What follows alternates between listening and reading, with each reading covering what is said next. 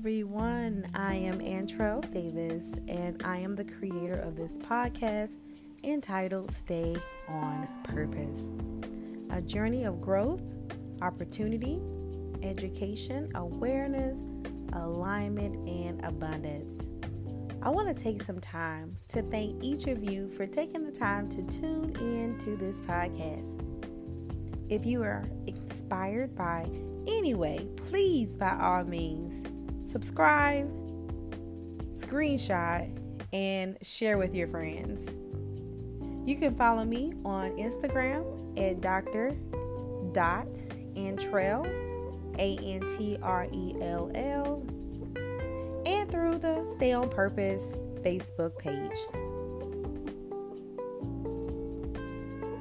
This podcast is for anyone that keeps encountering toxic men, toxic women, and even toxic friends. My goal is to focus on relationship awareness. This podcast may require you to do some work on yourself. So right now, start to think about that toxic person that was in your life for that season. Think about how good it was at the beginning. Good conversations, quality time, and then that honeymoon phase came. After the honeymoon phase, things probably started to not add up. Maybe in a, have been a few white lies or a straight up lie. Think about how crazy it may have gotten midway. And near the end, think about how insane it left you feeling. Way too often, we repeat the cycles, and we don't even know that there are some behaviors that we are doing to continue the madness. So right here, right now, I'm going to drop a few gems on you to why you just might be a magnet to toxic relationships and friendships. Number one, you just might be too nice. Do you find that random folks like to talk to you? Are you apologizing all of the time for things that you did or didn't do? Are you always understanding and sometimes too understanding for your own good? Are you the girl or guy that tends to say, it's okay, even when it's not? Guess what, folks? Toxic individuals take advantage of niceness. It's sad to say, but being too nice is actually a doormat for their bad behavior. You must ask God for discernment and listen to your body. They will come to repeat their toxic behaviors if you continue to be their savior. Please leave the saving to Jesus. Number two, are you a fixer? I know I personally love to change folks, for the better, of course. Even today, I had to remind myself that I cannot change people. I saw what appeared to be a church sign that stated the only thing you can change on a man is his diaper. As the fixer, you may want to change a toxic person, but you can't. The toxic person will never change. Damaged people don't know how to love.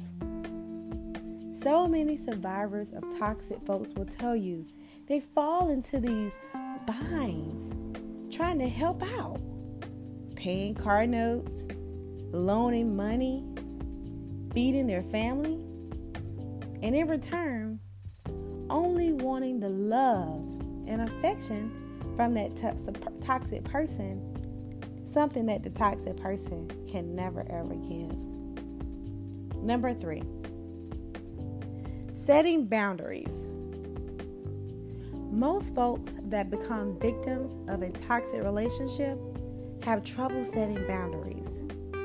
You may find yourself taking on your toxic partner's problems and drama while neglecting your very own needs.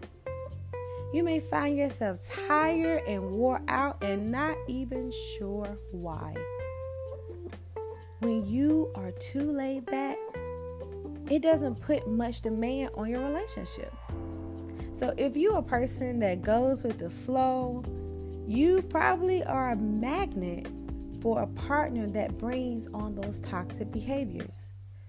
Because you are laid back, it makes it easy for a toxic person to overstep all kinds of boundaries.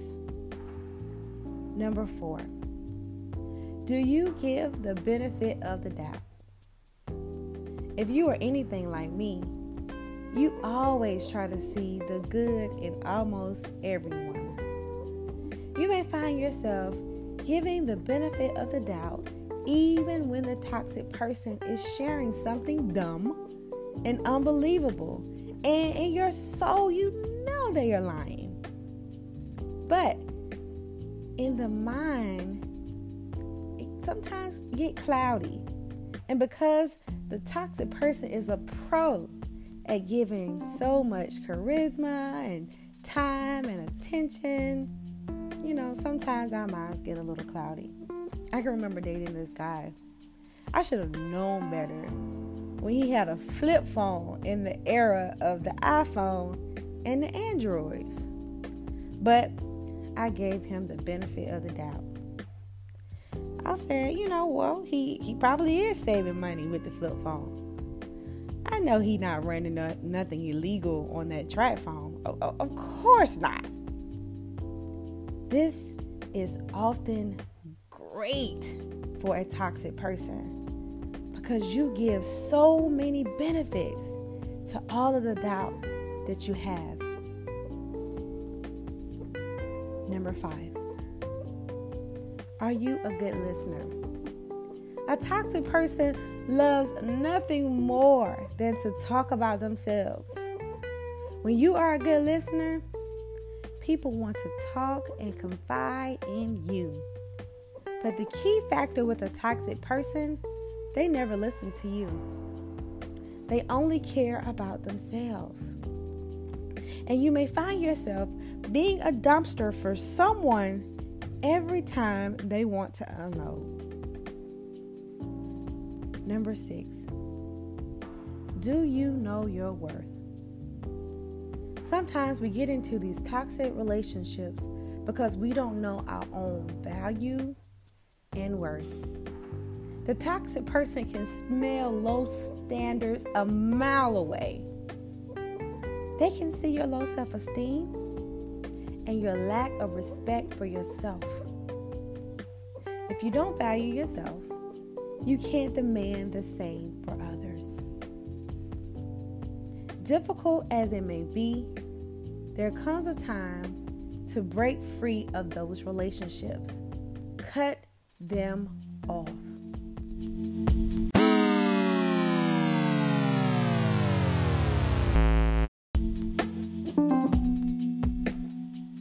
Evaluate yourself.